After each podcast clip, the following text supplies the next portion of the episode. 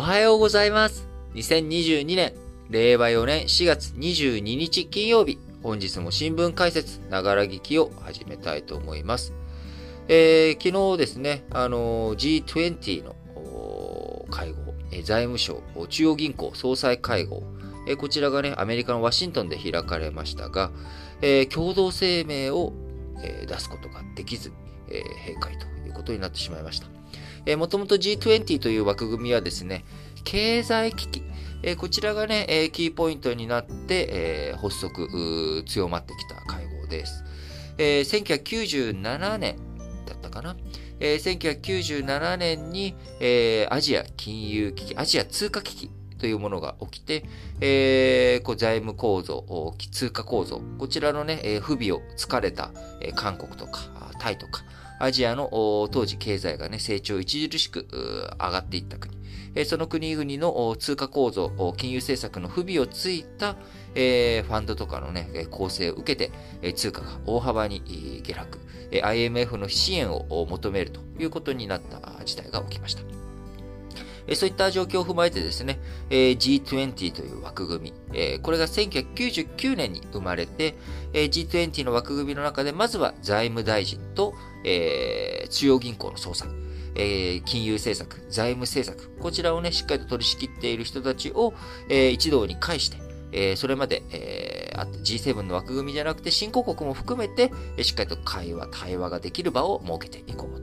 えそして2008年にリーマンショック、こちらがね、え起きた時には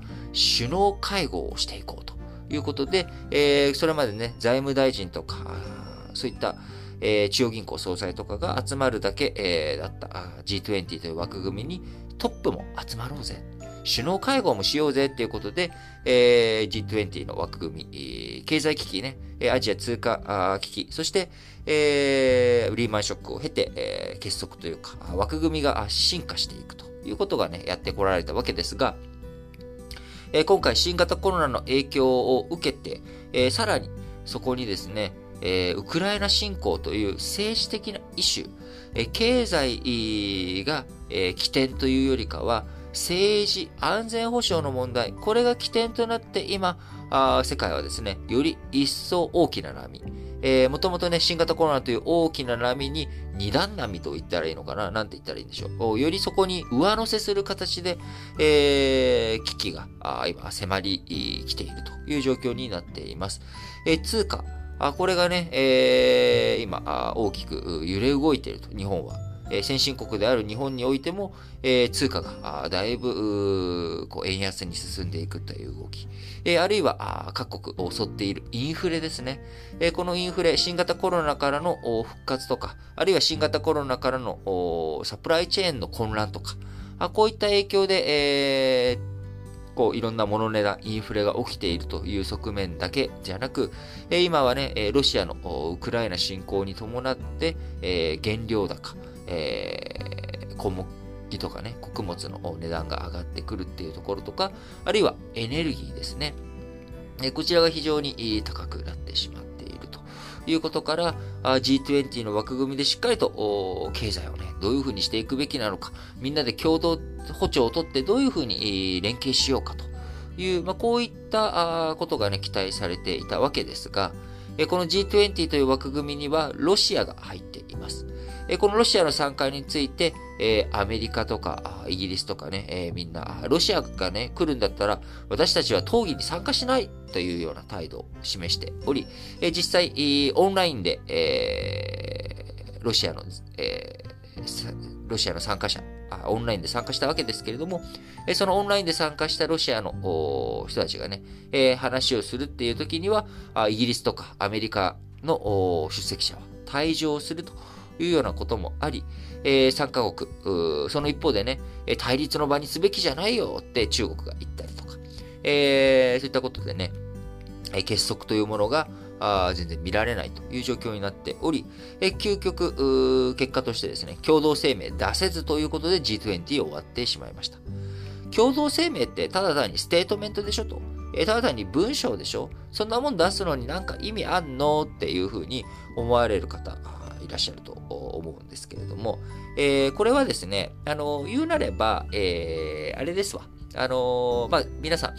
中学校とか高校のホームルームとかですね、そういったものをイメージしていただければと思うんですが、えー、普通のね、ホームルームじゃなくて、えー、緊急ホームルームみたいな感じで開いたとイメージしてください。まあ、実際 G10 って別に緊急じゃないんですけどね、あのー、まあ、ホームルームって毎日あったりとかするじゃないですか。じゃなくて、えー、ちょっと、こう、特別にね、やろうっていうふうに、わざわざ集まったとします、ホームルームで。文化祭のえー、文化祭で何やるか決まらないから、このまんまだと間に合わないよ。みんな、ちゃんと集まって話し合いしようって、こう、委員長が言ったわけですね。今回議長はインドネシアなわけです。えー、インドネシアが、あのー、みんな集まってって、え、集めたわけですが、それに対して来た人が、いや、あいつらがいるなら俺出ねえよとか、え、何々くんなんでそんなこと言うの？喧嘩する場所じゃないよ。だってあいつがさ、あんなことしたからさ、あの、いろいろ問題起きてんだろ？う。なんであいつが来んだよ？みたいなまあ、こんな感じで、で、結局、せっかくみんな集まったのに、文化祭何の出し物するか、結局決まらなかった。あるいは、こうね、えー、学校だともう拉致が開かないから、場所を変えてね、えー、こう、やろうって言ってやっても、結局、俺らもういいよって、出てくれって、みたいな感じで。集まったのに、成果物が出ない。何も決まらないって、結構やばないですかっていうことですよ。えしかも G20 っていう枠組み、これね、えー、非常に重要な枠組みだっていうことも分かっていると。えー、そしてみんなね、えー、今経済、インフレ、その文化祭にさっき例えましたけど、早く決めないと、もうスリランカがね、IMF の支援仰いでたりとかするわけですよ。あるいは、えー、あの、エジプトとか、あ穀物価格が上がって輸入に頼っている、食料輸入にかく、ね、あのー、頼っている国とかは、もうその輸入価格が上がって、みんな民衆のね、暮らしがきつくなってると。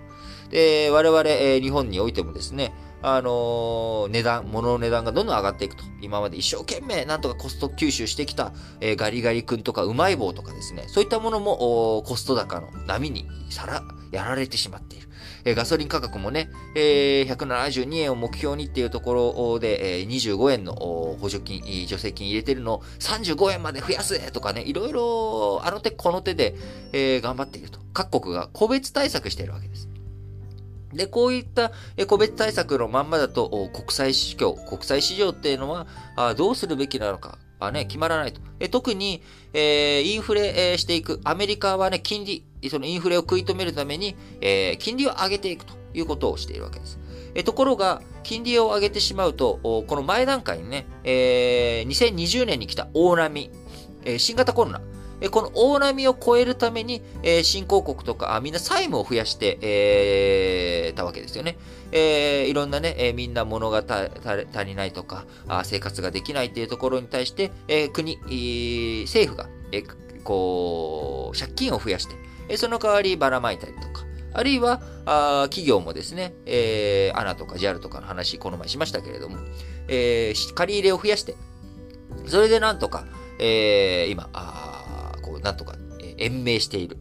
そして、えー、世の中がね、元に戻るまでなんとか延命を繰り返していき、もう世の中が元に戻ったらその借金を返していこうというふうにして、借金が増えちゃってるわけですよ、世の中。えそこに金利が上がるっていうことになると、借金の負担も強くなるわけですよね。えそれをどういうふうに対処していくのかっていうふうになると G20、割かし債権国とかね、貸し手の国々が増えて、えー、参加しているわけですから。最大の貸し手と言われている中国とかね、あの、あるいは日本とかアメリカとか、そういった国々が、えー、そういった新興国、債務を増やして、えー、自国建てじゃなくて、えー、海外通貨、あ、ドル建てでね、えー、債務を増やしている国々に対して、どういうふうに対応していこうか。えー、金利を上げたいって言っているアメリカ、え、デフォルトをされちゃったら困るよっていう最大の貸し手である中国とかね、え、そういった国々がどういうふうな対策、対応していくのかっていうことが何も決まらなかった。もともと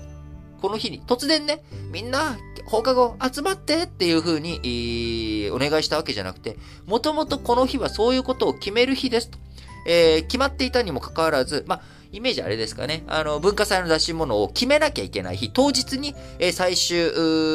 その、ホームルーム、えこれを開くっていうのはもともと決まっていたのに、え参加者で揉めたりとか。で、結局、文化祭、じゃあやらないと。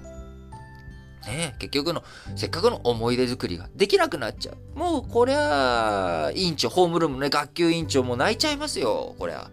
あのー、ということで、インドネシアも困っちゃういうことで、あのー、こう G20 という枠組み、非常にね、えー、まあ、今までもま機能してたのかと言われると、あのー、船頭を多くして船山登る的なね、状態で、えー、全然こう、うまいこと言ってなかったじゃないかと言われれば、まあ、それまで、じゃそれまでなんですけれども、え、こちらについてね、なんとか、あの立て直しをしていく、どういうふうに動いていくのかと。いうところをね、しっかりと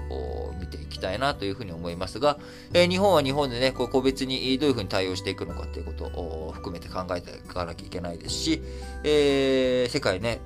えー、次の大波がまた来て、えー、その結果、また新しい枠組みが生まれていくんだろうなっていう、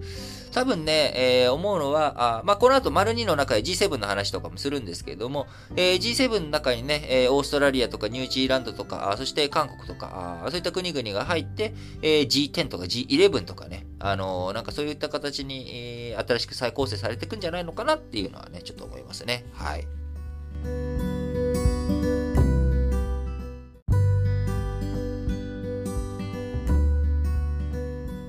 はい。それでは、丸2の話題としまして、えー、来日したあニュージーランドのアーダーン首相と岸田文雄首相の会談、えー、日本、ニュージーランド首脳会談と、えー、あと G7 のね、話についてちょっと触れていきたいと思うんですが、岸田文雄首相、昨日21日に首相官邸でニュージーランドのアーダーン首相と会談をしました。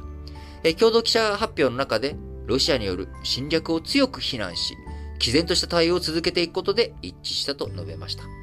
共同声明に機密情報の交換を可能にする情報保護協定の交渉を始めると明記したということで、海洋進出を強める中国を念頭に自由で開かれたインド太平洋の実現に向けた協調も確かめたということで、えー、こちらね、やはり情報保護協定の交渉に入ったということ、えー、こちら結構大きいポイントだなというふうに思っております。えー、情報保護法定というのは何かというと、あのまあ、こう、まあ、機密、あの、企業で言ったら機密保持、えー、協定というかですね、NDA を結ぼうということ。えー、国として、えー、みんな、あのいろんな情報ってあるわけですよ。えいろんな情報があるんですけど、例えば、まあ、あ大きいのはやっぱ軍事情報ですよね、機密情報。えその軍事情報をしっかりと融通し合うことによって、え共同で何かあったときに、例えば、こう、ニュージーランド沖からね、あのー、まあ、ニュージーランド沖からって言ったらちょっとあれかな。あのー、まあ、今ちょっと話題になってるソロモン諸島とかね、えー、そういったところに中国の進出が増えていると。で、それに対してニュージーランドとかが、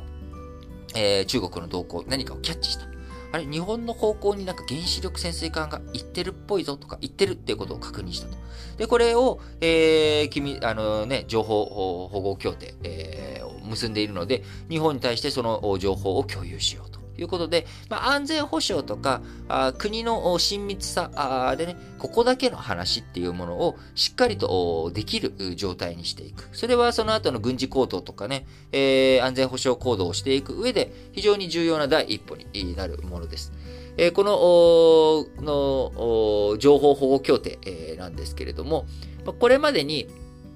日本結んだことがある国、発行した国というのは、えまずアメリカですね。えー、2007年、えー、平成19年8月に発行しているので、まあ、2007年、えー、に、えー、アメリカ、その後 NATO、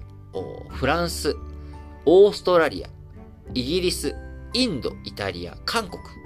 えー、そしてドイツということになるわけなので、まあ、これは面白いですよね。ドイツ、イタリアっていう、まあ、第二次世界大戦の敗戦国、えー、たちと。えー、そして、えー、フランス、イギリス、アメリカ。で、オーストラリアとインドというのは、まあ、あの、まあ、オーストラリアは、あの、日本も交戦してましたし、インドとも日本戦ってたわけですよ。インドね、あのミャンマーの方向からインドに攻め込んでいこうっていうようなこともやっていたわけなので、えー、第二次世界大戦の日本の敵国、えー、中国と旧ソ連、えー、ロシア、こちら以外とね、同盟を結んでいっている、えー、ベースとなる情報保護協定を結び、えー、そしてね、えー、韓国とあドイツとかあ、こういった国と結んでいますが、今回、まあ、ニュージーランドと結んでいこうということで、え、オーストラリアとはもうすでに結んでおりますのでね、えー、ここからさらに一歩進んで、えー、オーストラリアとニュージーランド、この枠、この国々ともね、さらに連携を深めていこうということですが、えー、先ほど丸一で話をした通り、えー、G20、えー、機能不全に陥ってしまっていると。え国連のね、え常任理事国安全保障理事会、えこちらが常任理事国たちの拒否権などによって、え機能していないと。いうこと。え機能していない理由としては、あどっちもね、G20 も安全保障理事会もですね、どちらもアメリカ、イギリス、フランスとロシア、中国、これが入ってるわけですよね。えで、当然この中国とロシア、えそして、えアメリカとイギリス、フランス、これが対立しちゃっている。えこの対立しちゃっているっていう状況の中で、えみんな物事が前に進まないということになってしまってるわけです。で、えー、G7 という枠組み。こちらね、えー、昨日のその G20 の後にですね、G7 の方でも、えー、みんな、G7 の加盟国、あの、参加国というのは、えー、全員 G20 の参加国であるので、えー、G20 でできるならば、G7 もできるメンバーが集まってるわけなんですよね。なので、日本、アメリカ、ヨーロッパの主要7カ国、G7、こちらも財務大臣、中央銀行総裁会合、こちらをね、えー、20日の夜、えー、日本時間の21日の朝に開いております。ロシアのウクライナ侵攻によるインフレに対処する共同声明。こっちはね、発表ができているということで、やっぱり、今、機能不全に陥ってる、機能不全に陥ってるっていうことを言ってるんですけど、皆さん。別に、あのー、拒否権があるから機能不全じゃないんですよ。別に拒否権があろうがなかろうが、機能不全なんですよ。あの、ね、G20 だっても機能不全じゃないですか。共同声明、えー、さっき丸1のところで説明したように出せない。ところが、G7 は出せる。何が違うの？状況は一緒だ。こう、課題ある。それは新興国だろうが、えー、先進国だろうが、今あ、エネルギー高くなってしまっている。穀物価格が上がっている。サプライチェーンの問題もある。インフレの波も来ている。その中で金利をどうするんだとかね、えー、やらなきゃいけないことっていうものは、あ山積してるわけです。えー、物事の問題、えー、解決しなきゃいけない、取り組まなきゃいけない課題は一緒。でそれに対して、えー、何が、こう、機能してるか、機能してないかって言ったら、結局、参加国、誰が参加してるのっていうところなんですよね。えー、その参加してる国々がみんな同じ方向を向いてたら、そりゃ機能するわと。ところが、そこがみんなあっちの方向を向いてる、こっちの方向を向いてる、あさって、えー、しあさっての方向を向いてるっていう人たちばっかりになってしまっていたら、そりゃあまとまらないよねと。えー、学級委員長のインドネシアがみんなこっち向いてよって言っても、向いてくれない。これはまあしゃあないと。いうことになるわけなんですが、えー、なので、よくあのー、国連のね、改革で、えー、常任理事国を、えー、の拒否権をね、廃止したりとか、拒否権を使うなら理由を説明させたりとかしたら、え機能回復するっていうようなね、ことを、えー、言う人いるんですけど、変わりません。変わらない。そんなことしたって。そんなことしたって変わらない。あの変わる、あの、結局、問題はですね、えどうやって同じ方向に向かせるかっていう、ここをどういうふうに担保していくのか、機能させていくのかっていうところなわけですよね。えー、そのために今、こう、先進諸国っていうのは、経済制裁。えー、こちらを使うことによって、えー、ロシアの引き、ロシアをね、えー、苦境に陥らせつつ、えー、中国とかインドとか、えー、ロシアを支援しようとする向きがある国々に対して、えー、そちらにもね、経済制裁とか脅しをかけていく。あるいは、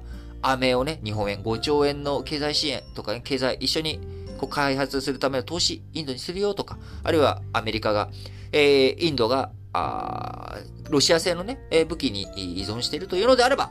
アメリカが安くアメリカのいい武器をあの売ってあげるよとかね、えー、こういった飴を見せていたりとかするわけなんですけれども、結局、あのー、みんなが同じ方向に向けるかどうかというのが、あポイントなわけです。で、これまでは、みんな経済っていうもの、この経済っていうものを盾にすれば、アメリカとか中国とか、今まで以上に経済関係が深まってしまって、戦争するのはもったいないよ。そんなことをしたら、損得感情できる人だったら、戦争なんてしないよっていうふうにみんな思ってたわけです。思ってたんですけれども、経済よりも大切なことがあるということ。ね、これね、でも一概に馬鹿にできなくて、我々だってよく言いますよね。お金よりも大切なことがある。そうなんです。国際社会においても、経済より大切なことがあると考える人たちがいるわけです。で、その考えを認めないと我々は、あのー、じゃあお金が全て、経済が全てみたいな。じゃあイーロン・マスクが言うことを全部聞くべきだみたいなね。こんなことになっちゃうわけですよ。えー、なので、えー、この考え、発想自体は否定しちゃいけないんですが、えー、そうしてくると、じゃあ、経済をいかに結びつきを深くしたところで、ロシアみたいな行動を止めることができないってことになっちゃうわけですよね。えロシアの経済制裁、え一生懸命やってます。え経済制裁していけば、ロシアは、あその、まあ、兵糧攻めみたいな状態になって、干上がってしまうというふうに見られていたわけですが、エネルギーもある。土地もある。武器も持っている。そして、えー、穀物もある。えー、ないものは、アップル製品とかね、ネットフリックスとか、そういったものを供給が遮断されたところで、別に見なきゃいいよっていうような状態に なってしまうわけですよね。ロシアからしたら。だから必要なものが全部ロシアの中には存在しているということ。えー、やっぱこの点を考えていくとですね、経済をいかに、結びつきを増やして、相互依存のような関係に見えてもですね、必ずしもやっぱそこが、こう、世界の安定につながらない。同じ方向に見られるというわけではないというところ。えー、そうなってくると、いや、じゃあ経済制裁意味ないじゃんっていうことを言うつもりはなくて、僕は、あじゃあロシアのやり方を認めるのかって言ったら認めるわけにもいかない。そうするとやっぱデカップリングをしていく。えー、経済、また冷戦構造の時にね、西側諸国と東側諸国が分かれてたような形にもならざるを得ないのかなと。えー、なのでさっき丸1のところでも最後の方言いましたけれども、G20 とかの枠組み、こちらが、えー、G11 とかね、G10 とか G7 を拡張することによって、えー、新しい枠組みをつけてい、えー、くっていうことに、陣営がね、2つに分かれていくっていう流れになっていくんだろうなっていうふうに思っています。で、その中で、えー、じゃあ国連安保理、機能不全だっていうのは何かを決める機能は確かにないかもしれないですけれども、一堂に会する。えー、対立しているロシア、中国、アメリカ、イギリス、フランス、この国々が一堂に集まる場があるということ。えそしてそこに、非常任理事国として他の国々も参加することができるということ。えそれ自体が、あの、機能するっていうことになります。あの G20 でね、え、ロシアが参加するなら嫌だっていうようなことをアメリカが言うことが、安保理の場では言えないわけです。だって安保理ってそう、うん、集まる場、そういう人たちが集まる場って決まってるわけですから。えそれに対して、えー、ロシアなんか来るなら私行かないって言えないわけですよ。なので、えー、G20、えー、の G20 よりも僕は安保理の方が全然機能してると思うんですよね。同じテーブルに強制的に座らされるっていう。えー、そこでね、えー、当然、えー、前向きな話が出るのか、どうなのかっていうのはわからないですけど、とりあえず、同じ席に、えその国を代表する人たちが座る場があるということ。えこれのね、えこれ自体だけでも、それなりに意味があるんだな、ということを、えちょっとね、皆さん頭の念頭に置いといていただくと、ちょっとニュースの見方とか新聞の見方変わるんじゃないかなと思います。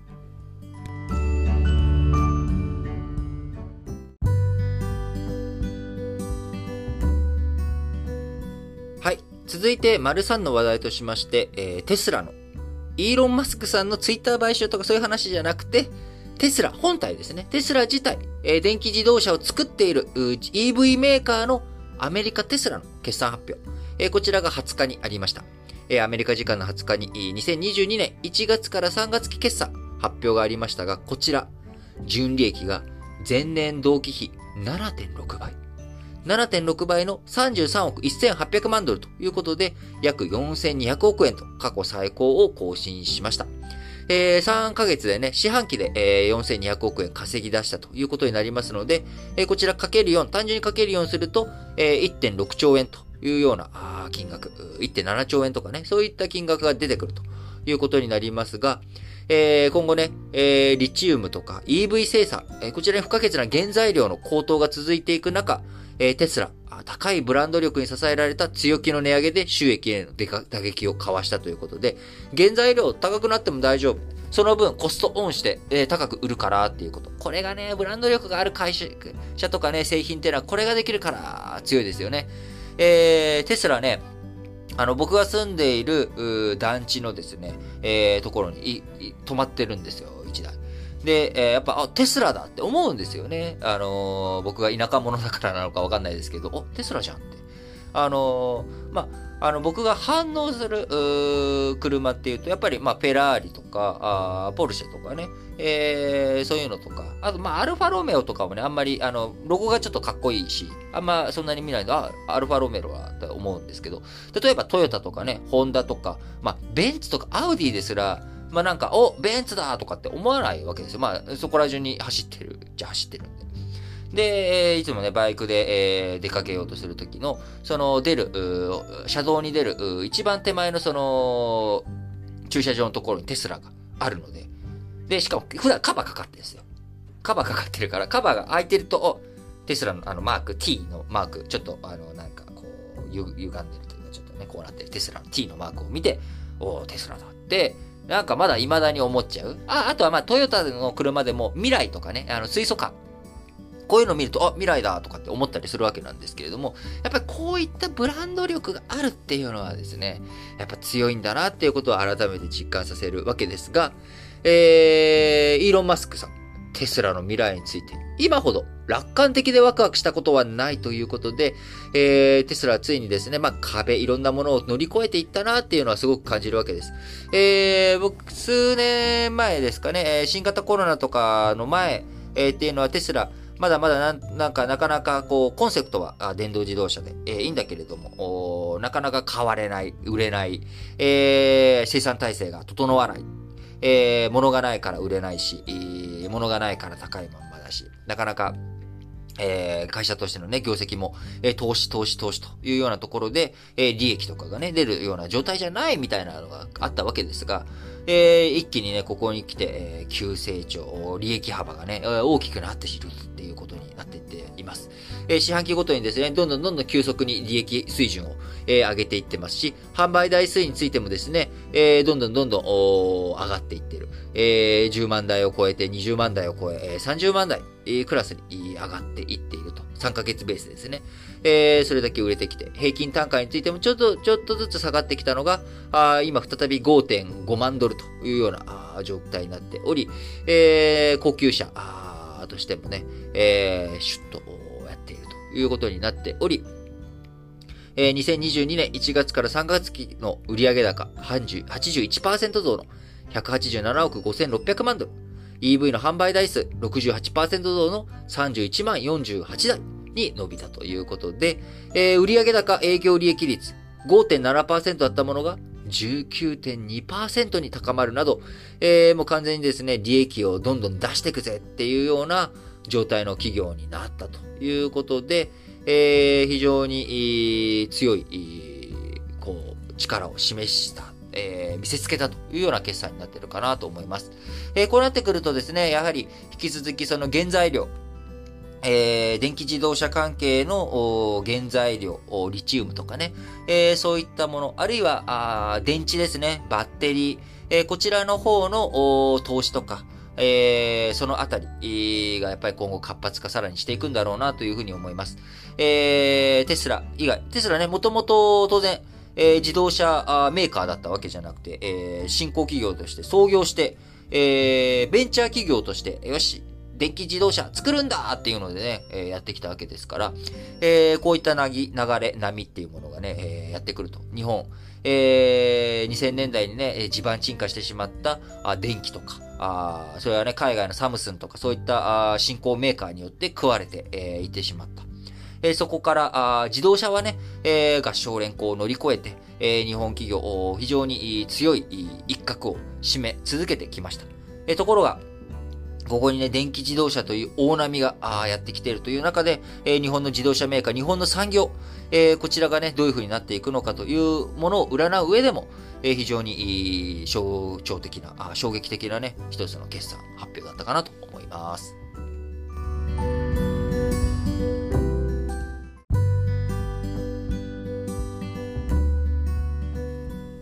はい。それでは、丸4の話題としまして、チョコレート。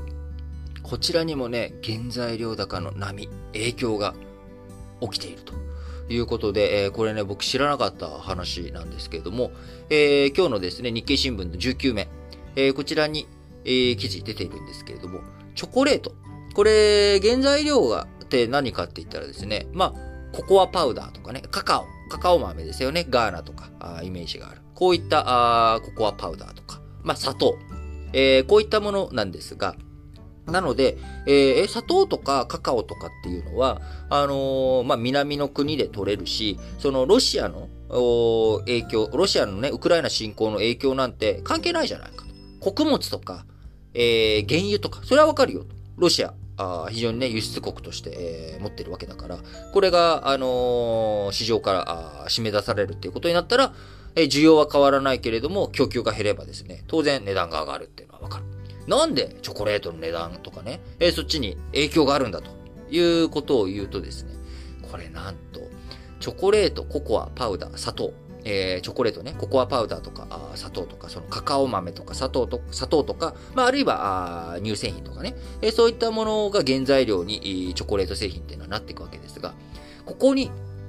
口どけを良くするための油脂、油を使っているんですね。えー、欧州は一般にココアパバター、えー、ココアバターをえー、ヨーロッパとかね、あの、ベルギーとかもチョコレート有名ですけれども、えー、ココアバターを使うんですが、日本のように夏の暑さが厳しい国とか、新興国は代用油脂を使うことも多くて、ココアバターより熱に強く、価格も2割ほど安いとされるひまわり油。これがね、代用油脂の代表的な原料として使われているということなんですが、ひまわりと聞いて、えー、最近ね、皆さん、あの、ウクライナの国旗、えー、黄色と青、こちらのね、イメージのところでもだいぶついてきた方、そのね、旗が、えー、どっちが上でどっちが下かって、これ結構大切なことですけれども、えー、青が空で、えー、黄色がひまわり畑、ひまわりのね、えー、絵を描いているんだっていうこと。これ、あの知識として、えー、ご存知の方も結構増えたんじゃないかなと思うんですけど、僕もね、今回の、あの一連のウクライナ侵攻の中で、あの学んだことなんですけれども、そのひまわりなんですよ。ここで影響したかということで、ひまわり油の輸出国というのは、ウクライナ、世界市場の47%を占めているんですね。ひまわり油、世界生産の6割近く、ウクライナとロシア、ロシアも入れるとですね、66%、えー、え、76%、76%占めてるということで、えー、あ、ごめんなさい。生産量は6割。で、輸出、輸出となると7割を超えるシェアをウクライナとロシアが持ってるということで、えこの結果ですね、えチョコレートの原材料高ということにもつながっているということになります。えー、富士屋。富士屋。えー、お菓子の富士屋。昨日21日、チョコレートなど一部の菓子商品を7月から値上げすると発表しました。価格を据え置いて容量を減らす実質値上げを含めた値上げ幅は出荷価格ベースで約5から10%。チョコレートの値上げ2015年以来約7年ぶりということで、小麦粉や砂糖などの原材料価格高騰しているほか、物流費なども上昇しており、製品価格に転嫁していくということです。対象はチョコレートやキャンディーなど16品目。ミルキーのチョコレート、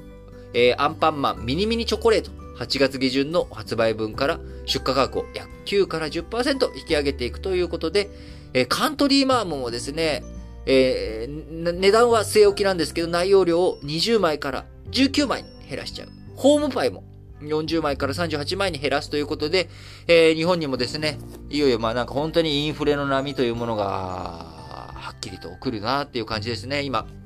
トウモロコシのね、価格なんかも、あのー、最高値、えー、こちらを狙うような、あ史上最高値に行きそうなね、えー、値段。とトウモロコシっていうのは穀物でもありますし、エネルギー、こちらにもね、今バイオ燃料として使われたりとかもするものですので、えこちらあ、トウモロコシっていうものの値段がね、一番その、穀物も足りない、エネルギーも足りないっていう状況の中でトウモロコシ価格がこう、キュイッと上がってきていると。いうこともありますし、本当にね、もういろんなものの値段が上がっていくということになります。えー、なので、やっぱり生活防衛する上でも、えー、自分たちのね、ポートフォリオ、どういうふうに考えていくのか。えー、現金をね、これまで溜め込んでおけば正解だったっていうデフレ経済が、ちょっと様相変わってくるぞと。えスタグフレーション、インフレが起きて、かつ景気も悪いと。いうような状況がね、えー、日本の場合さらに通貨安とか、あいろんな、もう日本の地盤沈下が激しくなっていくっていうことがね、十分に予想されますので、えー、そういった中でどういうふうな、あポートフォリオ、資産がなくてもね、自分の例えば能力とか、あどういうところで働くていくのか、そのために、えー、自分はどういうふうにリスキリングしていくのかとか、学び直しをしていくのかっていうこと、えー、そういったこともね、しっかりと考えていかなきゃいけない時代になってきたなと思っています。えー、まだまだね、えー、僕も、今38歳、今年39歳になるわけですけれども、えー、まだまだ逃げ切るにはですね、えー、勉強、学ばないで逃げ切ることができるような年ではないので、えー、しっかりといろんなことを勉強して学んでですね、え自分自身成長していかなきゃいけないなと思いますが、えー、このね、ラジオ、歴史小話、新聞解説、ながら聞き、え、こちらをね、聞いてくださっている皆さんと共に一生懸命勉強しながら日々をね、重ねていきたいなと思います。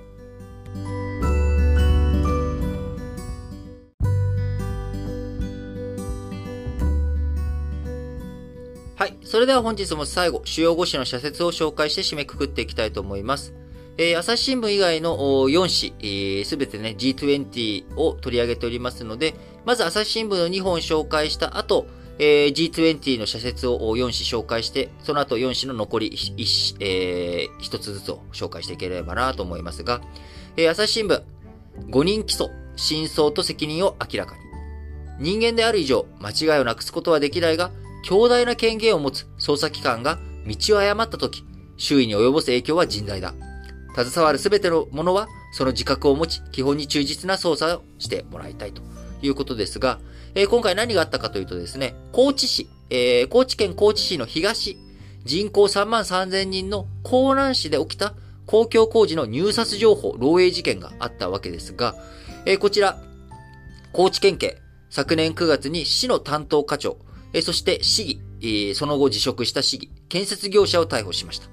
で、えー、課長が市議に情報を漏らし、それを市議から聞いて落札した業者がお礼に市議に商品券を送ったと。えこれがね、県警の描いた構図だったというところですが、今回3人を起訴した高知地検、初公判直前の12月に課長、担当課長の起訴を取り消し、情報を漏らした者を氏名不詳の市職員に変更する手続きを取りました。要はですね、えー、こう、あの、捜査の過程で、えー、担当課長が5人逮捕されたということですよね。で、えー、この時に、えー、業者側あ、情報を漏らした職員が不明であるということ。えー、そしてね、えー、地裁、えー、市議に対して執行猶予付きの有罪を言い渡したということで、誰が本当は漏らしたのかということ、えー、こちらについてね、えー、わからないというようなことになってしまっているということです。えー、捜査の過程、しっかりとね、検証して何か不備があったのかどうだったのかということですが、通算でね、67日間、67日間拘束されたあ課長、えー、こちらにね、謝罪するのがまず筋だろうということと、まあ、あ先ほど申し上げました通り、人間である以上、間違いをなくすことはできないが、強大な権限を持つ捜査機関が道を誤ったとき、周囲に及ぼす影響が甚大だ。携わるすべてのものはその自覚を持ち、基本に充実な捜査に徹底してもらいたいと、朝日新聞です。朝日新聞もう一本は、党首討論、原点に帰り、早期開催を。首相の出番を減らして失点を避けたいという与党側の思惑ばかりではない。野党もより長い質疑時間を確保できる。予算委員会の集中審議の方を求めがちだからだと。いうことでね、全然開かれてない党首討論をしっかりと開いていくべきなんじゃないかと朝日新聞です。えー、それではね、えー、G20 の社説。これも今日丸1のところでね、お話ししてますんで、詳細は、あ喋りませんけれども、えー、各紙論調についての紹介ということになるかなと思います。毎日新聞、ウクライナ侵攻、分断深まる G20、苦境の途上国救う努力を。G20 は政治体制の異なる国が集まる。民主主義や人権重視といった価値観を共有しないため、足並みを揃えるのは容易ではない。だが、グローバルな課題を先進国と新興国が協議する枠組みは重要だ。産経新聞、G20 財務省会議、なぜ退席しなかったのか。会議で批判すべきは言うまでもない。その一方で、退席という明確な形で抗議表明に加わらないようでは、日本の対ロ姿勢の、対ロシア姿勢の弱さを示すことにならないか。産経新聞。読売新聞、G20 財務大臣会議、財務省会議。機能不全の責任はロシアにある。食料、あ、ごめんなさい。資源や食料の価格高騰によるインフレへの対処。コロナ禍で膨らんだ途上国の債務問題や温暖化対策の促進など、各国が連携して取り組むべき課題は多い。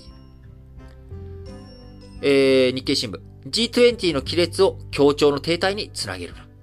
先進国と新興国の協調なしには、中長期の課題克服も期待できない。今回の危機は資源を持たない新興国や発展途上国を直撃した。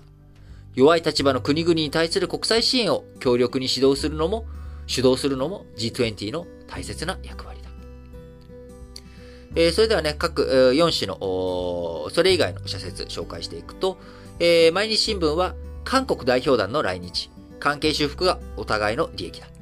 ただ、次期政権の与党は国会で4割弱の議席しか持っておらず、ユン・ソクヨル大統、えー、次期大統領は困難な勝ち取りを迫られる。特に世論を刺激しやすい対日政策での大胆な方針転換は容易ではないだろうということですね。産経新聞、池袋事故3年、高齢者運転対策の充実を。交通事故を少しでも減らすための一つの方策は、重大事故が繰り返される高齢者の運転対策である。悲しいかな人は加齢とともに判断や動作の速度が落ちる。一定の年齢に達したら自ら免許証を返納することが望ましいということで、やっぱね、この一定の年齢っていうのをどこでどういうふうに見定めるのかというところ、えー、この難しさが残りますけれども、えー、交通事故による悲劇、これがね、少しでも減るように、えー、日々関係者の努力、えがね、なされていくべきだろうなというふうに思います。え読売新聞、量子技術戦略、実用化に向けて巻き返し図れ。量子技術は基礎研究が実用化につながるまでの時間が比較的短いとされる。応用範囲も広い。国の研究機関や大学、企業の連携を強化し、世界と競える力を育てていかなければならない。最後、日経新聞です。南太平洋で高まる中国の脅威。今日ね、丸2の中でちょろっとだけ触れたソロモン諸島。えー、中国とソロモン諸島が安全保障協定を結んだ。中国軍の派遣や艦船の寄港を認める内容を含むとみられ、南太平洋への軍事進出につながる恐れがあるということでね、え日本はこの辺に対抗していく上でも、丸2で話した通り、ニュージーランドとの機密情報のね、やり取りができる情報保護協定、えこういったものをですね、えしっかりと結んでいくということ、えこういった輪を広げていくってことがね、欠かせないんじゃないかなと思います。はい。ということで、皆さん本日も新聞解説ながら聞きをお聞きいただきありがとうございます。えー、今日はですね、金曜日ですので、えー、ラジ歴本体の方も配信しております。えー、前回に引き続きまして、え、今回もですね、え、ロダン。え、考える人、あの彫刻のね、考える人で有名なロダンの、え、話ですが、意外とロダン、あれ？この人こんな人だったの？と。お前一体何考えてたんだよということを、えー、今日は取り上げておりますので、えー、聞いていただければと思います。また、あのー、広告についてもですね、今回も、前回、今回と、ラジオ機本体火曜日の配信と今回の配信に広告ついておりますので、えー、そちらもね、ぜひ聞いていただければと思います。リートンとソッシーがね、一生懸命広告してますんで、ということで、はい。えー、聞いていただければと思います。えー、本当にね、1週間、あ、1ヶ月、あっという間でございます。1週間、1ヶ月どころか、1年もあっという間だなっていう感じがしますね。えー、4月ももう少しで終わってしまえばですね、1年の3分の1が終わる。えー、そんなあ状況になっておりますが、なかなかね、気温が安定しないなっていうのが今東京に住む私の悩みどころです。今日はあ昨日はね、雨も降ってなんか天候不順な感じでしたけれども、えー、今日はこの後気温がね、えー、夏日25度を超えるっていうような予想もありますし、えー、皆さんがお住まいの場所もですね、気温の温暖の激しさとか、気圧の激しさとか、いろいろとあると思いますが、えー、元気よくね、頑張っていきましょう。本当に、季節の変わり目、えー、これはね、南半球だろうが北半球だろうが、どこだろうが、季節の変わり目にあの体調崩しやすくなる。あるいは、えー、体あ、フィジカル面だけじゃなくてね、メンタルもいろいろとある時期だと思いますが、えー、元気に楽しくやっていきましょう。えー、昨日はね、あ、あと、本当にあの、なんか昨日5通ぐらいね、あの、メッセージが来て、本当に送ってくださった方、ありがとうございます。中には、えー、メッセージ欲しそうなあの、発言をされていたので送りましたっていうようなね、え、まさにその通りで、なんか気持ちが